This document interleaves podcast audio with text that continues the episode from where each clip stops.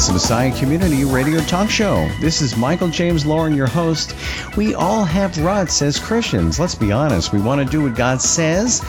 The name of the book, Disruptive Discipleship by Sam Van Eman, The Power of Breaking Routine to Kickstart Your Faith. Welcome to the program. Thanks, Michael. It's good to be here. It's great to have you. So, Sam, we have to break the honest truth here. Are people lazy even if they're Christians? That's a great question. uh, no, I I remember challenging a college professor one time who said there's no such thing as laziness, and um, and I pushed back, and she said, you know, well, I think it's because people haven't found their fit yet. They haven't found what's motivating them. But I think it's more than that. I think um, anxiety is involved. I think we're afraid. You know, the more experience we have, in some ways, uh, the older we get, we think we don't want to do that again. We don't want to have that confrontation. We don't want to uh, run into that scary thing again. So we, we avoid this and then that and then the next thing. And eventually, we've got this long, long, long subconscious list of things that we want to avoid. And so when it comes time for Jesus to say, get out of the boat, well, we've, we've almost drowned a few times. We're kind of get, we get seasick. We're afraid hmm. of boats we'd rather just sit on the you know the beach chair and, and watch the surf. I, I think I think that's more of what happens. Yeah. I could be wrong, but that's been my experience personally. Well, you wrote the book. well, first of all, I mean, don't the two go together? Disruptive discipleship. In in order to be a disciple, don't you have to be disrupted? Isn't where we start right there? Because people, you know, can go through the back, and let's be honest, we've all done that. We sit right down, we have a little coffee, maybe cake afterwards, but to really be challenged to be a disciple. Uh, can you comment on that? Yeah. Uh, so, so I think there's two, two, two ways that this can happen. One is uh, the Lord comes in and disrupts us. Mm. Something comes along, a certain bad news. Uh, your child gets sick. Uh, the commute is just uh, really tough, and and there's a disruption that we don't sign up for. We don't plan for it, and that that leads to a kind of discipleship if we're willing to listen and learn. But the other kind, the kind that I try to focus on, because we get those things automatically, the kind I focus on is what about when things are going well or when life seems to be okay? What does it mean for you and me to sign up for something difficult on purpose? Right? So instead of sitting in the back at church on, on Sunday morning and trying to slip out afterward, what would it mean for me to move 10 rows forward, or to sit in another section, or to sit with someone who is 10 or 20 or 30 years difference in age. I mean, that's a small thing, but, but we don't know how God might open up a door or an opportunity for us that we didn't see there had we not taken that. Yeah, that's true. I mean, uh, we find our own way too much instead of doing the way that uh, Jesus has for us. But you, Sam Van Eman, you are a resource specialist for the CCO's experiential design team, where you um, co-create transformational experiences for college students, professionals, and organizations. Although you knew that, I'm just reading the back of your book. So tell us a little bit about what you do for, and what is the CCO. Okay. So the CCO is an organization that's been around for about 40 years. It's based in Pittsburgh, and we we partner with colleges, churches, other organizations to develop men and women who live out their Christian faith in every area of life. So we have a uh, we do discipleship, we we do uh, uh, Bible study and Scripture and all these evangelism. We do all these things we also have a, a, pretty strong focus on helping students connect their faith and their work. That's a big part of something we believe is important, that God cares about every area of life and wants us to live faithfully on Sunday and Monday and Tuesday and all through the week. And so one of the areas, and this is kind of a specialty thing in some, in some regards, we have a department called Experiential Designs. And so I work in that department. I started in the CCO on campus uh, many years ago, just doing kind of your traditional campus ministry. But I, but I, what I saw was when students signed up for a backpacking trip or a caving trip, mm-hmm. they would step into this area where they really knew nothing about it. They might have gone car camping as a family when they were growing up, but here they were stepping into something new. You know, in a place where we might be in the woods for six or seven days, away from the van, away from a you know a bathroom with a porcelain sink And there was an opportunity for them to realize that uh, they, they had limitations. And so my job is to facilitate their experience. So if the storm comes in and they learn they're afraid of the dark and they have to go to the bathroom in the middle of the night and there's raccoons and other animals that Yikes. identify, Mm. my job is to try to help them uh, understand what does this reveal about their faith or lack of faith, and ultimately, you know, whether they're Christians or non-Christians. How do I um, invite them into a walk with Jesus that uh, that that challenges them to live into uh, a, a life of trust uh, in Him? So Yeah. that's some of that's just a fraction of what we do. But but in my department and where I work, it's about designing experiences that lead to transformation. Okay, and so let's just say we move that into the church there. And uh, so, what are some of the things that pastors might do in order to incorporate some of your uh, theories here in the book? And uh, and what can what are some of the changes you've seen from Christians from disrupting, let's just say, their normal routine? And one before you answer that question, you hit it hard with me when you said that uh, I'm not a TV hater. In the book, the TV and I just needed to work out some issues, and so we'll get to that as well. That kind of so how do you, how do you make those changes in the church? So so here's kind of a, a, a foundational. I don't want to say a problem, right? Because there's all kinds of ways that we learn. Uh, it could be through a conversation. It could be through an experience. Um, one of the most challenging ways to learn and for that learning to stick is through lecture, uh, where someone is just giving us words. And and the way the church runs typically is that there is a someone who stands at a podium or a lectern at the pulpit. Mhm. They give a sermon. They give us three points or six points, and they try Three, please. three, three, three, three. Yes, three's a three's a great, great number. and, and then and we're sitting there passively, not engaged, not interacting, not even experiencing. Um, and, and so I think this is a real challenge for any pastor, for any teacher in the church, uh, when it is a one-way conversation. So if I get tired, or if I suddenly remember that I forgot to turn off the crock pot, or if I, you know, whatever it is, I get hungry or cold, or the fan is too much on my head, I suddenly uh, lose track of where he or she was in, the sermon. That makes it very challenging. So, so that that that is start. I think that's a difficult uh, hurdle or obstacle to overcome for any teacher. Right? We start to. So so think about think back go back to grade school or elementary school. Uh, I, I don't know what it was like for you. I, I know even It was terrible. it was terrible. Well, and we had five rows, five, you know, and five desks in each row, that sort of thing. I'm a Van Eman, so I was the V. I sat way in the back, last row, last seat. Um, and, and I could easily daydream because I was so far away from the teacher. It was fantastic in, in some regards. But but when our kids, I have a 16 year old and a 13 year old, and when, when my wife and I were raising our kids, uh, we were often volunteering in the classroom when we got a chance. And they had what they called centers. And so there's a carpet area, and there's a computer area, and there's a terrarium area, and a reading area, and so on. And every 40 minutes or so, the kids would rotate through the room and work on different things. And so what was happening was they were engaging different parts of their brain the creative side, the aesthetic side, the intellectual side, the audible side. So it was all these different parts of them, the decision making side. And, and by the end of the day, the kids had this rich, rich experience going through the school day, learning a lot of different topics, but learning in various ways. And, and, and somewhere along the way, middle school, high school, college, I don't know where it happens, but we stopped. We stopped doing that. You know, where did the flannel graphs go? do you remember flannel? Flint? No, I was gonna. What's that?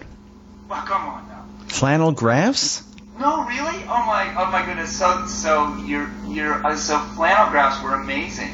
So flannel graphs was like how I learned my early Bible stories.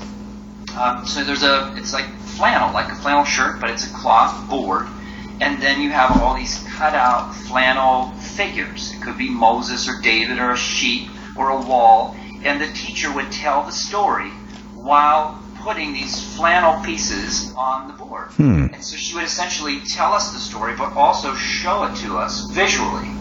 And so, so I, I might not have remembered all the words but I was also seeing it visually how the story was being told. I could see it right there in front of me in color. So you're saying, let me stop you for just a minute. So you're saying that we, we hear too many sermons, too many things, we're not seeing it though. We're not seeing the gospel in action. Right. So how many times have you heard the Sermon on the Mount or the rich young ruler? Right? Uh, it, it's over and over and over again, and, and somehow it makes its way in. But what if a pastor, a teacher at church, was able to engage uh, a more uh, complete way of thinking about how God created us? So that we are, we're not just audible learners. We're, we're, we're aesthetic learners. We're people who need to make decisions. We're, we're tactile people. I need to see and touch and feel. Jesus didn't just say, go make disciples and here's a little pamphlet on how to do it. He said, come on, I want to show you. And, and here's an interesting uh, one of my my favorite uh, stories is I, I that I knew well, but that I've been thinking about in a different way since writing Disruptive Discipleship. Is when Jesus wants to feed the crowd, the big crowd. Right? I knew the story from flannel graphs and from Sunday school and from past. You're going to have to send me one because I, I don't know what it looks like, but I, am going to YouTube that. I'm sure our audience will too. With a flannel graph. Yeah, you'll, you'll find it. And I bet there's some folks out there who know flannel graphs. Yeah, they probably taught it. So, I don't know. I'm from Long Island. I never heard of it. oh, Michael, you, you, you gotta get you gotta get a flannel graph. So this is what we grew up with. Well, um, so Jesus Jesus needs to feed the five thousand and he, he turns to the, to the, to the disciples and says, uh, You feed them. Now, he knows that they can't feed them. And he knows that they know that there's no store nearby and that they don't have enough money to do it. But he, but he, there he is with the crowd in sight. And, and, and imagine you're the, just in this little group of disciples, and there on the hillside, thousands and thousands of people. It's a huge crowd. It's in the moment right now. Jesus says, feed them. Right? That's very different than reading a document on how to feed 5,000 people. This is right now in the moment, and hmm. in the sense, Jesus knows he's going to do it, but he puts the disciples in a position to wonder how on earth would I do it? So that when Jesus then feeds the 5,000, they have this very real experience of faith they now know what it means to run into the end of themselves, to come to the end of themselves and not be able to fulfill Jesus' request, and then to see Him fill it. Right? So that's very different than Jesus saying, hey, have faith in me, I can do all things. Actually puts them in a place where they realize, I can't do it.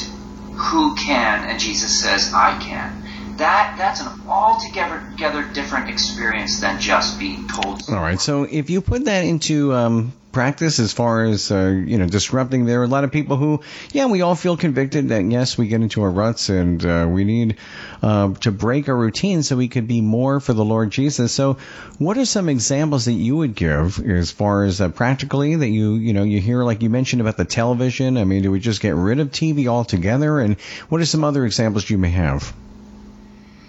Oh my goodness. Um, so it, it's, I'll, I'll, say this generally. Um, it's any time you feel that, that Holy Spirit prompt to do something and you want to run away from it. Right? So that, that happens to us plenty of times, even in the course of a day. You see someone who might need help. A neighbor does something and you know you need to talk to them, right? Uh, the TV is on too long and you know it shouldn't be, right? The, and then it's it's uh, denying ourselves, taking up our cross and following Him. It's in that moment, very practically, turning off the TV, calling the neighbor, uh, helping the person in need. It's doing that thing right then. But that that is so, and I say that easily, but doing it is an altogether different challenge. So I'm not going to say, all right, you know, Michael, for you to take your next step of faith, I want you to drop what you're doing and move to another part of the world for the next six months. Right? That's a huge step, and some people can do that. Uh, what it may mean is I want you to um, put, uh, I don't know, itchweed on your horn so that when you touch it, it's going to really, you know, irritate you so that when you drive to work tomorrow and you're sitting in traffic, you can't lay on the horn. It's, you know, I'm, I'm, I'm being a bit facetious here. Yeah. but it's about practicing these very difficult things. I think I think what's important um, also is recognizing where it is. Uh, what are those areas that are, are stuck points for you? So so can I tell you a story about uh, some homeless people? Yeah, sure. All right. So about a year ago, uh, well, I'll back up one more year. I decided during Lent. Uh, so I grew up in a church didn't didn't uh, practice Lent, didn't acknowledge it. I didn't even know what it was until I was in my 20s, and then I was working for a church that did. And um, so so uh, one of the practices I did a couple years ago was decided that I was going to go to bed at 11 o'clock every night for Lent. Now that may not be seem like a big deal, but I'm a night owl. Hmm. I, I don't I couldn't remember the last time I had been in bed before midnight, let alone 11. So I told my wife, all right, I'm going to go to bed at 11. Now, is it just to go to bed at 11? That was the whole point? No. Ultimately, I wanted to see what more sleep would do for my attitude, for my clarity, for my patience with my kids. Right? So going to bed at 11 was not the point. It was a way to deal with something that I had struggled with for years in order to see how God might want to use that to grow me. And so I did for, for those six weeks. It was miserable. Every night, I did not want to go to bed at 11. I, I would I would sort of roll my. You missed the Tonight Show. I missed all of it. Yeah. And my wife would say, Sammy, she calls me Sammy. She says, Sammy, just come to bed. It's okay. I'm like, what am I going to do? I'm going to stare at the ceiling. I'm not tired. But I did it. And I'll tell you You sound like Woody Allen. What am I going to do? Stare, stare, stare at the ceiling. great impersonation. So yeah, what am I going to do? And so I did it, and, and that was a year and a half ago. I am still reaping the benefits of that. I am more patient. I didn't know it was possible. So it is it is having discipleship benefits just because I went to bed at eleven. Okay, so here's the homeless story. So last year, coming into the fall, my supervisor asked if I would be willing to lead a trip uh, around homelessness. I would take some college students. Well, uh, listen, Michael, I'm going to confess this. I don't like homeless people. I don't understand them. I'm afraid of them. I'm judgmental about them. I think they should work harder. And it doesn't matter that I grew up and through my teenage years, we stood in the cheese line and we had welfare. I was poor. I was on the receiving end. But still, I looked at homeless people with this very critical, judgmental eye. So my boss asked me to do this, and I don't want to, especially because I have better options that I want to do. But I know, I know that I need to because I don't love these people. And so I tell my boss, okay, yes, I'll do it. So I sign up and I go. And I spend three or four days with students and homeless people. And it was scary at first. We met a guy who's lived in the woods for 15 years, and they only discovered him six months before this trip. Wow. I'm heading into the woods, and I'm with this uh, a, a, host, friend of ours, who works for Living Ministry in Pittsburgh. And I said, I said, Jeff, can you tell me about this guy? I'm a little nervous. And he said, I've never met him. And I, what was my response? Why on earth are we doing this? We're going to die. I had no idea. Mm-hmm. Wow. But it turned out fine. It was a wonderful encounter. So, Wait, wait, hold on a minute. So 15 years in the woods and and never coming out? well, he would. He came out in a way that he was off everyone's radar. No one knew. Not even any of the uh, the outreach and homeless agencies. No one knew this guy existed. Um, they usually have an, an idea. Okay, there are this many people who live under the bridge. This many people who live in that alley, and they know their first names, and they're at least plugged into some kind of system. This guy was off the grid completely, um, and so they just they just discovered him uh, and found him living under a tarp with a, a 20 foot pile of trash, all neatly bagged up by my hand.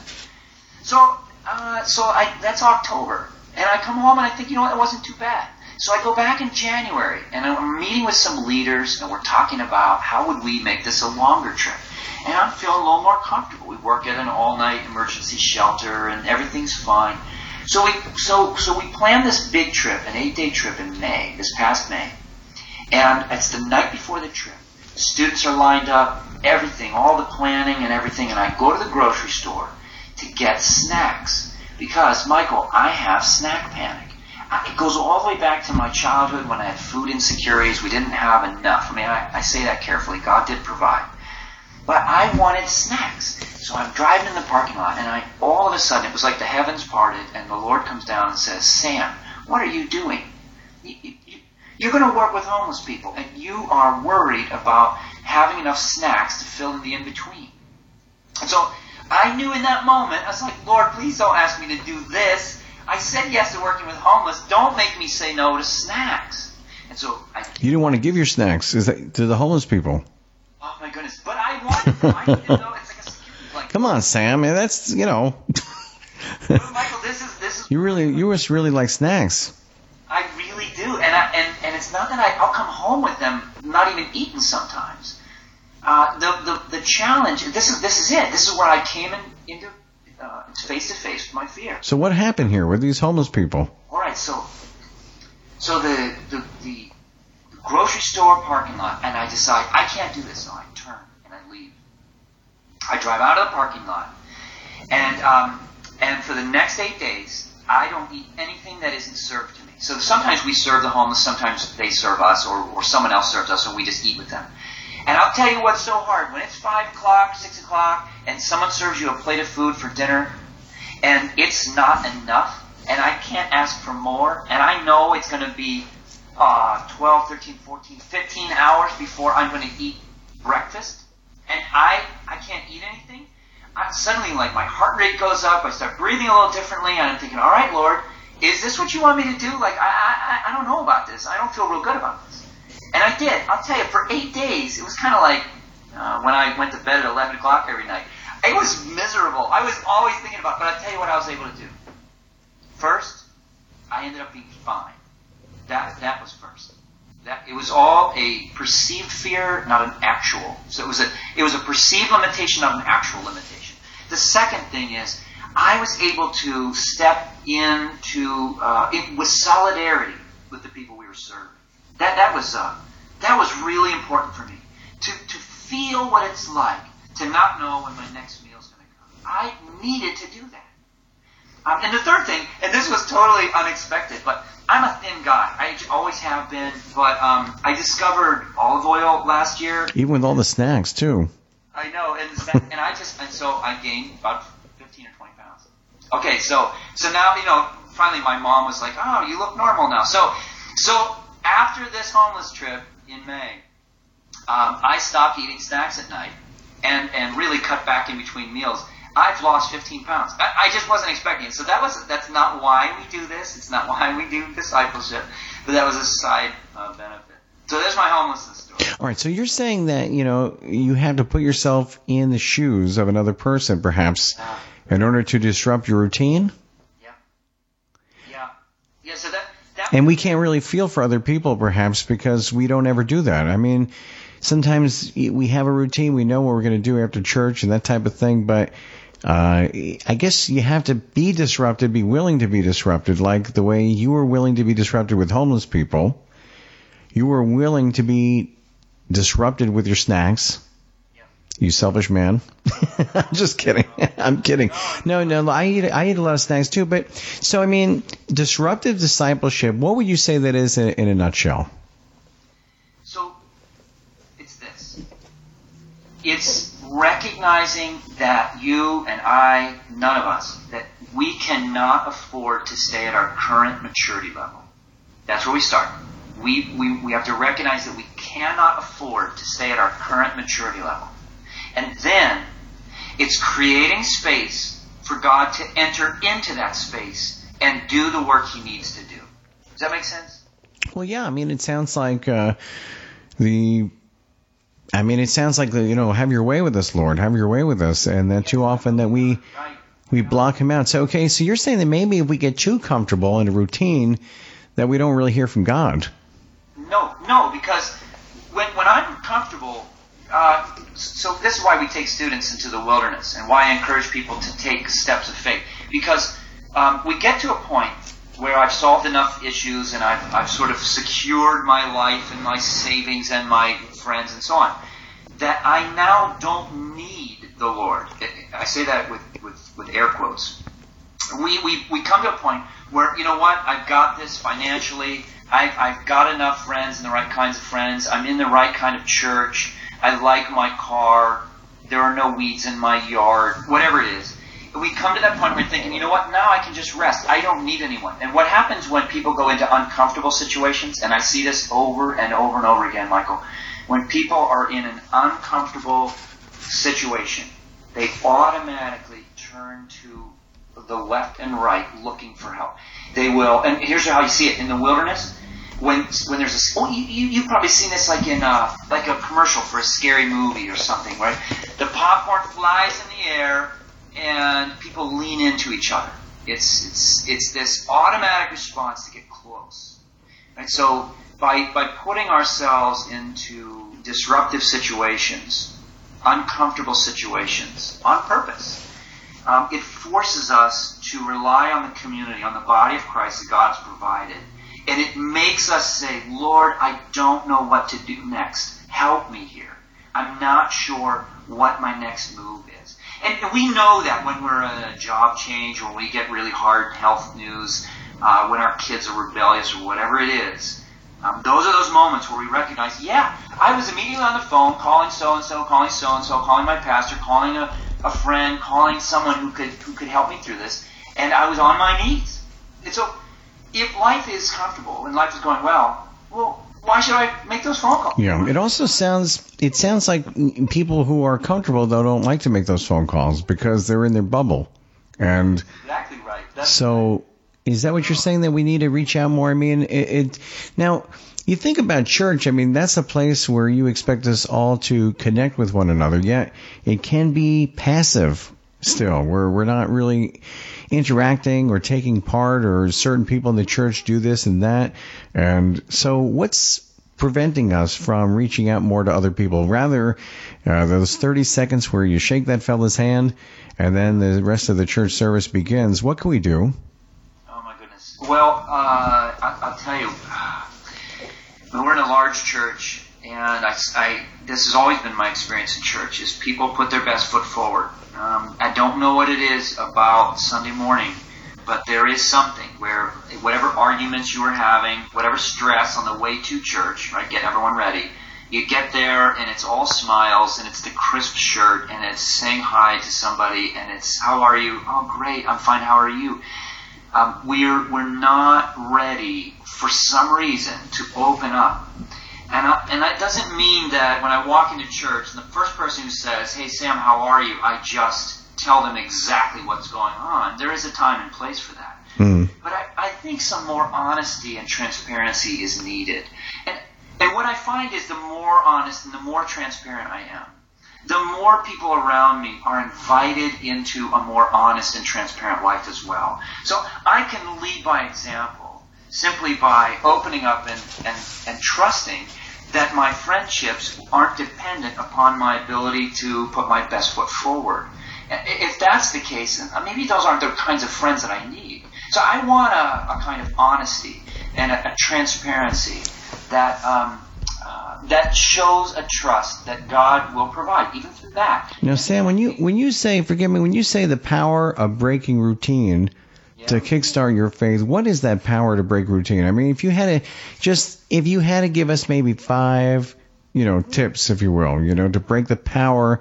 Uh, the power to break your routine. That's really what a lot of people are looking for because people, I think, they really want to do well, but they're unable to do it. But um, you know, you're giving us good insight, obviously. But I don't know if you have just some, you know, bullet points there about the power of breaking routine. Yeah. Um, so I, think the first thing is to, as I said a little earlier, I think it's um, it starts with recognizing that we can't afford to stay at our current maturity level. Okay, that's step one. That's just acknowledging the truth. Okay, once we start there, now it's time for something else. And so you could start, you could go second with a, a question like, what what area am I stuck in? What area could I afford to grow in? Like where where have I been kind of comfortable for too long? Right. So that would be the second uh, uh, volley of questions, if you will. Just exploring, right? And you can do that by, uh, you know, journaling about it or asking a friend, uh, spending some time in prayer, and just saying, Lord, how, where, what do you see? Where am I too comfortable right now? All right, so that's sort of that second piece. Um, uh, the third would be uh, to consider um, a, a, an experience, some kind of challenge that would push you in that particular area. So if if I so here's for me the example would be um, I recognize that I can't afford to stay at my current maturity level. That's that's a given. The second would be um, well uh, recognizing that um, the last time I passed someone who was homeless, I realized I not only didn't want to give them anything, but I kind of had this like negative feeling toward them. Oh, that's interesting. I want to pay attention to that. So I asked, All right, Lord, what's going on there? Why am I like that? Uh, should I be feeling that way? And what's going on with my love for them, my love for neighbor? This was one of your chief commands. Mm. Okay, so then uh, I got something. Now I, I know I'm missing, I'm stuck in love, if you will. Uh, stuck uh, in an immature kind of love. And so then I have to look for a way. And, and maybe it just means the next time I see someone on the street or pass them at a traffic light, I just say, hey, look, uh, I'm sorry, but uh, I, I'm not always real kind to homeless people. I know you're out here asking for money. Help me out. Like, help me understand, like, your story. I, because I don't feel like I've really given you the time of day. I pass you here every Tuesday.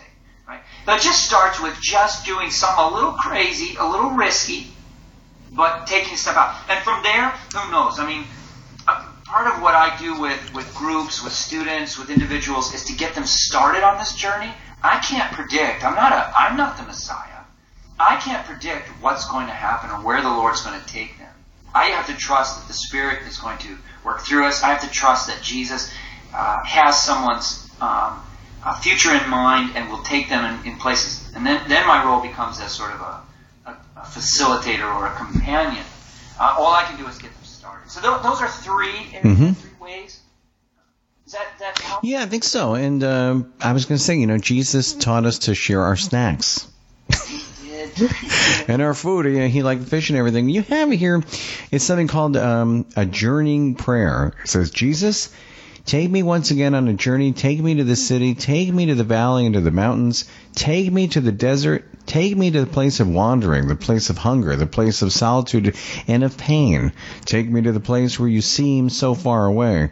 Yet only you are there. Remove my crutches of possessions. Remove the pillars of my faithless life. Remove all the thumbs I suck. And there in that place where nothing is left, there refine my soul. Amen. Now, the person was was Andy Freeman and Peter And Pete Greig. And Peter Greig, and is it a book called Punk Monk? Yes. I, I just and I a confession here. I've not read this book, but this prayer came to me years ago uh, through a, um, an international trip we were doing, and I and we put it on a T-shirt. We we loved it so much. Um, so I got permission to use the prayer um, from Baker Books. And um, and I, it just comes back to me because I think this is one of those open-ended prayers, right? Uh, you you said this earlier too. It's, a it's a Thy will be done kind of prayer. Jesus, take me wherever, and it's it's literally whether it's the city or the valley or mountain or desert or place of wandering or hunger or pain, wherever, whatever it takes, I want to go there. I want to go there because there, the only thing I have left is you. That's it. There, none of my, what do they say, the crutches uh, the thumbs I suck, all those like security blankets, right? It, uh, someone pointed out to me uh, in, in the uh, Charlie Brown Christmas special uh, when you've seen that. Oh yeah, a few times. Linus, Linus, G, Charlie Brown asks Linus what you know about Christmas, and and Linus, who what does Linus always carry? A blanket. Right? He's always stucking his thumb and carrying his blanket. It's a security blanket. Well, there's this like really discreet moment uh, where he starts to tell the story of Jesus, the Messiah, the Savior who is coming. And and when he says it, there's a I forget what the exact line is from the story in Luke, but he drops his blanket. He, he, he drops it on the ground and continues with the story. It's this really subtle, powerful moment where he literally removes the thumbs he sucks and he sets down his blanket as he as he tells the story of the Savior. Uh, it, it's a powerful little half a second moment, but that's that's the call here. I think in this prayer is Lord, take me wherever I need to go. I will go there. Uh, I don't want all these security blankets because they will keep me from you and from the body of Christ. Amen.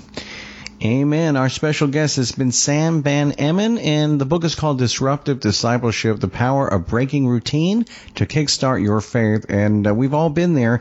I'm having issues with the TV, as you mentioned, and uh, feel, you know, should I get rid of it or not? And everyone has their vice, but we can't be changed unless we're willing to be disrupted. And uh, you have some chapters in your book Growing Restless, Growing Deeper, uh, Growing in Love uh, let's see, translating change, navigating valleys, and uh, what's the most challenging part of the book, and what's the greatest response you've had so far?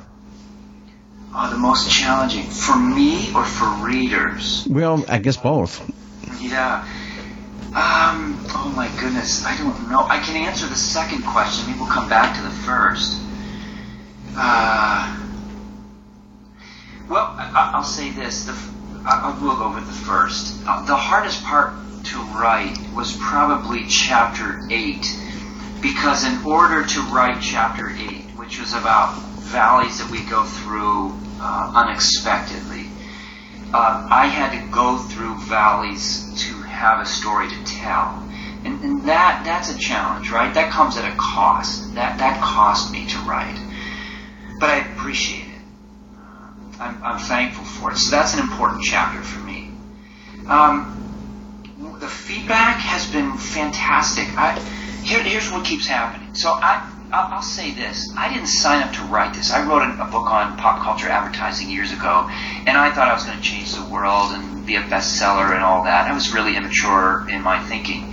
This time, I was just coming out of a midlife transition, almost a crisis, if you will, some, some just some dark times.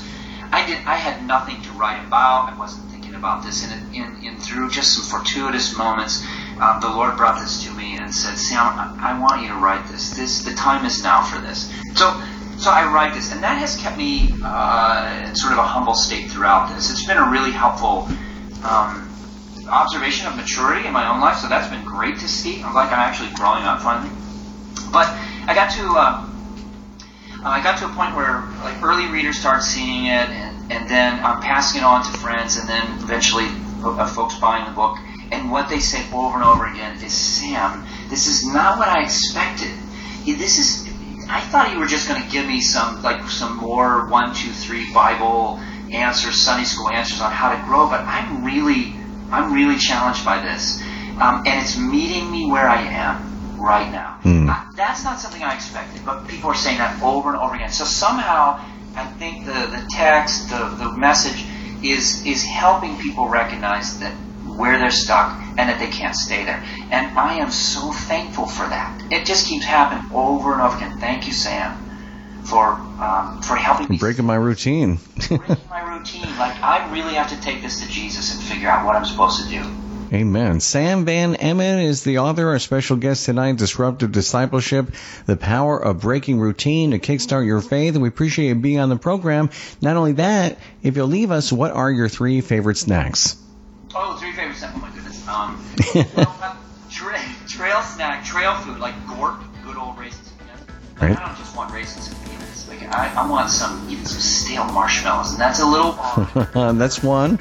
Okay, so chocolate chips. So, so all that chocolate chip cookies. I the worst of me comes out if there are six people and only five chocolate chip cookies.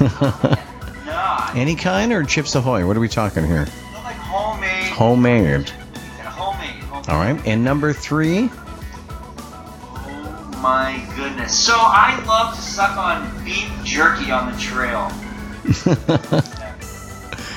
Well, we've learned a little bit about you, and of course, uh, how to break the routine to kickstart your faith. When, go out and get the book. It's called Disruptive Discipleship by Sam Van Eman. Thanks again for being on the program. Thank you, Michael. It was a pleasure.